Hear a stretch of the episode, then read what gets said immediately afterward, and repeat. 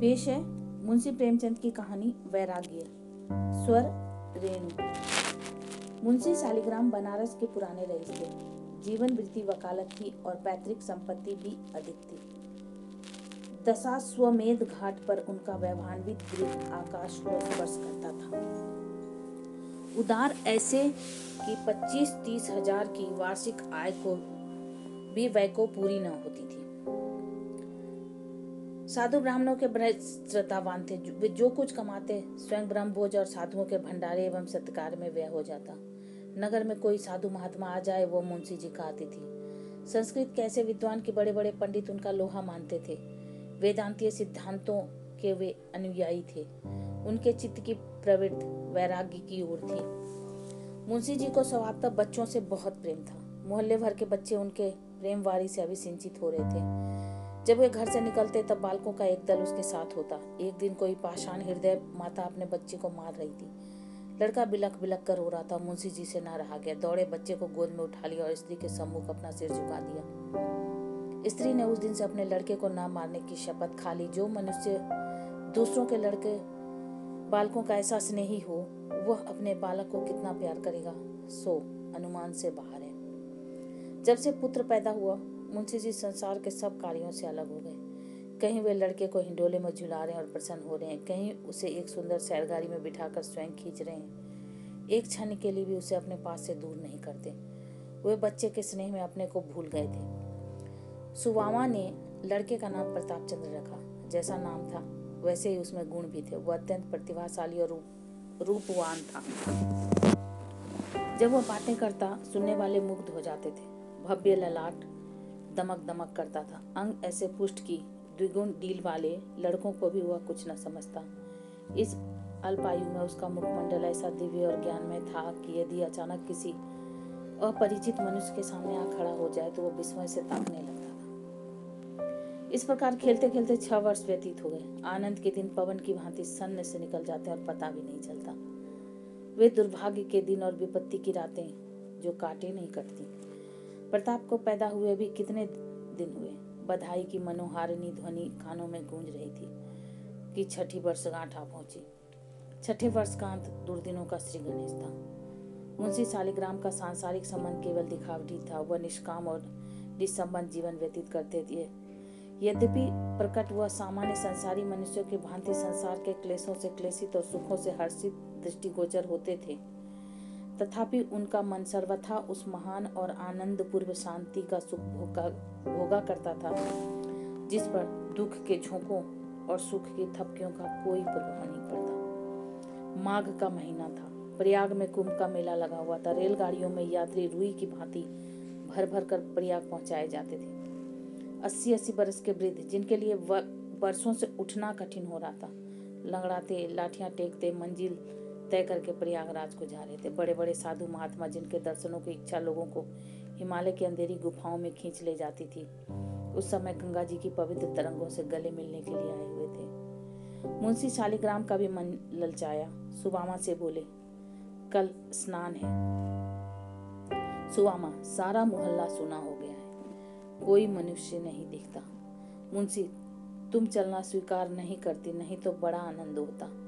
ऐसा मेला तुमने कभी नहीं देखा होगा। सुवामा, ऐसा मेला से मेरा जी घबराता है। मुंशी, मेरा जी तो नहीं मानता। जब से सुना है स्वामी परमानंद जी आए हैं, तब से उनके दर्शन के लिए चित उद्विग्न हो रहा है। सुवामा, पहले तो उनके जाने पर सहमत न हुई, पर जब देखा कि यह रोके न रुकेंगे, तब विवश होकर मान गई। उस दिन मुंशी जी ग्यारह बजे रात को प्रयागराज चले गए। चलते समय उनके प्रताप के, उन्होंने प्रताप के मुख का चुम्बन लिया और स्त्री को प्रेम से गले लगा लिया। सुबामा ने उस समय देखा कि उनके नेत्र सजल हैं। उसका कलेजा धक से हो गया। जैसे चैत्र मास में काली घटाओं को देखकर कृषक का हृदय कांपने लगता है, उसी भांति मुंशी जी ने नेत्रों का अश्रुपूर्ण देखकर सुबामा कंपित हुई। अश्रु की वे बूंदे वैराग्य और त्याग का अगाध समुद्र थी। देखने में वे जैसे नन्हे जल के कण थे, पर थी ये कितनी गंभीर और विस्तीर्ण। उधर मुंशी जी घर से बाहर निकले, इधर सुबामा ने एक ठंडी श्वास ली। किसी ने उसके हृदय में यह कहा कि अब तुझे अपने पति के दर्शन न होंगे। एक दिन बीता, दो दिन बीते, चौथा दिन आया और रात हो गई। यहाँ तक कि पूरा सप्ताह बीत गया, पर मुंशी जी न आए। तब तो सुवामा को आकुलता होने लगी। तार दिए, आदमी दौड़ाए पर कुछ पता न चला। दूसरा सप्ताह भी इसी प्रयत्न में समाप्त हो गया। मुंशी जी के लौटने की जो कुछ आशा शेष थी, वह सब मिट्टी में मिल गई। मुंशी जी का अदृश्य होना उनके कुटुंब मात्र के लिए ही नहीं, वरन सारे नगर के लिए एक शोकपूर्ण घटना थी। हाटों में, दुकानों पर, हथाइयों में, अर्थात चारों ओर यही वार्तालाप होता था। जो सुनता वही शोक करता। क्या धनी, क्या निर्धन। यह शोक सबको था। उसके कारण चारों ओर उत्साह फैला रहता था। अब एक उदासी छा गई। जिन गलियों में वह बालकों का झुंड लेकर निकलते थे, वहाँ अब धूल उड़ रही थी। बच्चे बराबर उनके पास आने के लिए रोते और हट करते थे। उन बेचारों को यह सुध कहाँ थी कि अब प्रमोद सभा भंग हो गई है। उनकी माताएँ आंचल में मुख ढांप ढांप कर रोती मानो उसका सगा प्रेमी मर गया है। वैसे तो मुंशी जी के गुप्त हो जाने का रोना सभी रोते थे, परंतु सबसे गाढ़े आँसू उन आढ़तियों और महाजनों के नेत्रों से गिरते जिनके लेने देने का लेखा अभी तक नहीं हुआ था। उन, उन्होंने दस बारह दिन जैसे तैसे करके काटे। पश्चात एक एक करके लेखा के पत्र दिखाने लगे। किसी ने ब्रह्म भोज के सौ रुपए का घी आया है और मूल्य नहीं दिया गया। कहीं से दो सौ का मैदा आया हुआ है, बजाज का सहस्त्रों का लेखा है। मंदिर बनवाते समय एक महाजन के बीस सहस्त्र का ऋण लिया था। वह अभी वैसे ही पड़ा हुआ है। लेखा की तो यह दशा थी, सामग्री की यह दशा की एक उत्तम गृह और तत्संबंधिनी सामग्रियों के अतिरिक्त कोई वस्तु न थी, जिससे कोई बड़ी रकम खड़ी हो। भू संपत्ति बेचने के अतिरिक्त अन्य कोई उपाय न था, जिससे धन प्राप्त करके ऋण चुकाया जाए। बेचारी सुवामा सिर नीचा किए हुए चटाई पर बैठी थी। और प्रताप चंद्र अपनी लकड़ी के घोड़े पर सवार आँगन में टक टक कर रहा था कि पंडित पंडित मोटेराम शास्त्री, जो कुल के पुरोहित थे, मुस्कुराते हुए भीतर आए। उन्हें प्रसन्न देकर निराश, सुबामा चौंक कर उठ बैठी कि शायद यह कोई शुभ समाचार लाए हैं। उनके लिए आसन बिछा दिया और आशा बड़ी दृष्टि से देखने लगी।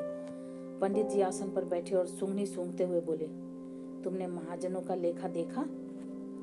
सुबामा ने, निराशापूर्ण शब्दों में कहा हाँ देखा तो। मोटे राम रकम बड़ी गहरी है।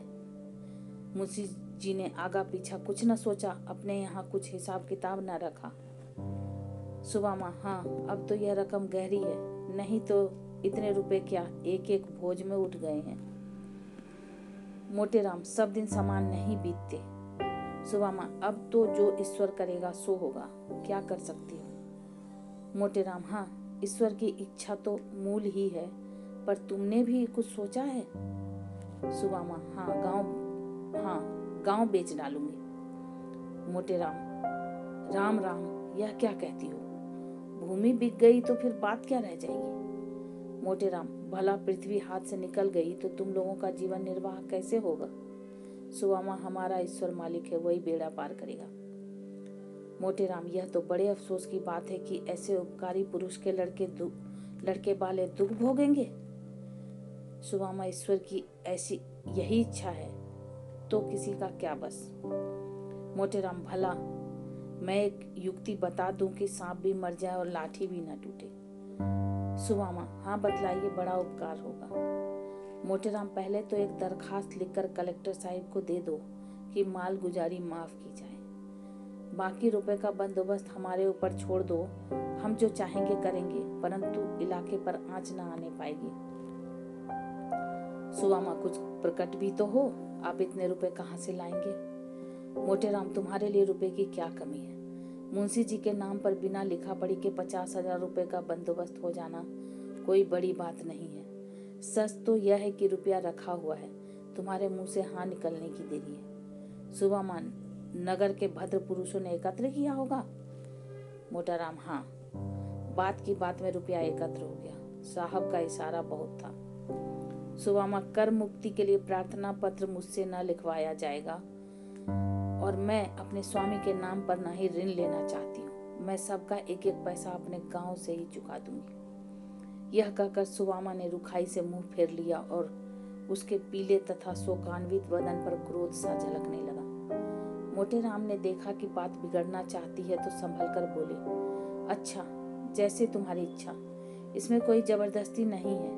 मगर यदि हमने तुमको इस प्रकार का दुख उठाते देखा तो उस दिन प्रलय हो जाएगा। बस इतना समझ लो। सुवामा तो आप यह चाहते हैं कि मैं अपने पति के नाम पर दूसरों की कृतज्ञता का भार रखूँ? मैं इसी घर में जल मरूँगी। अनशन करते करते मर जाऊँगी, पर किसी की उपकृत न बनूँगी। मोटे राम, छी छी, तुम्हारे ऊपर निहोरा कौन कर सकता है? कैसी बात मुख से निकालती है? ऋण लेने में कोई लाज नहीं है।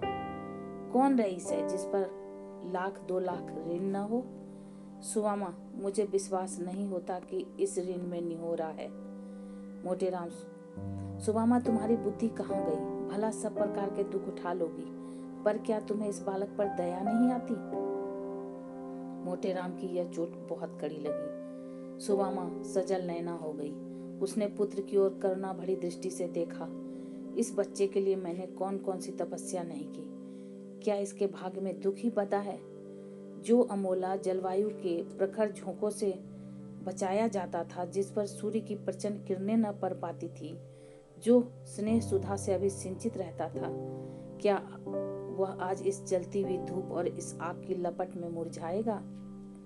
सुबामा कई मिनट तक इसी चिंता में बैठी रही। मोटेराम मन ही मन प्रसन्न हो रहे थे कि अब सफलीभूत हुआ।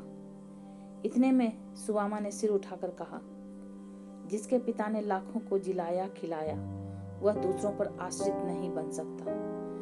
यदि पिता का धर्म उसका सहायक होगा तो वह स्वयं दस को खिलाकर खाएगा।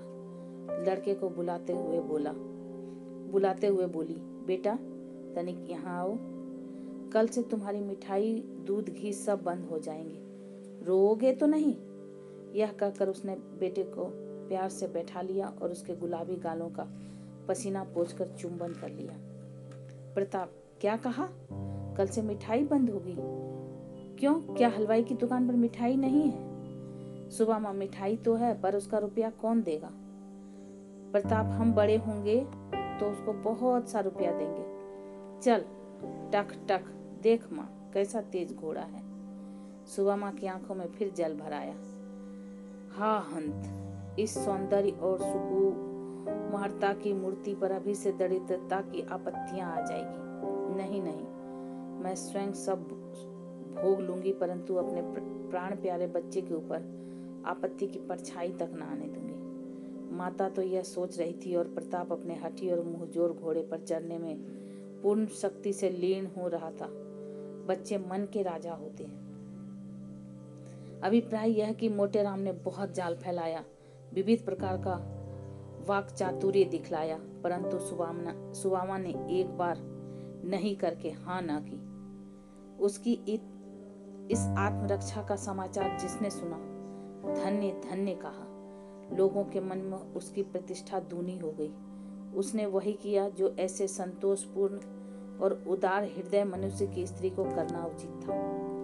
इसके पंद्रहवें दिन इलाका नीलाम पर चढ़ा। पचास सहस्त्र रुपए प्राप्त हुए। कुल ऋण चुका दिया गया। घर का अनावश्यक सामान बेच दिया गया। मकान में भी सुवामा ने भीतर से ऊँची ऊँची दीवारें खिंचवाकर दो अलग अलग खंड कर दिए।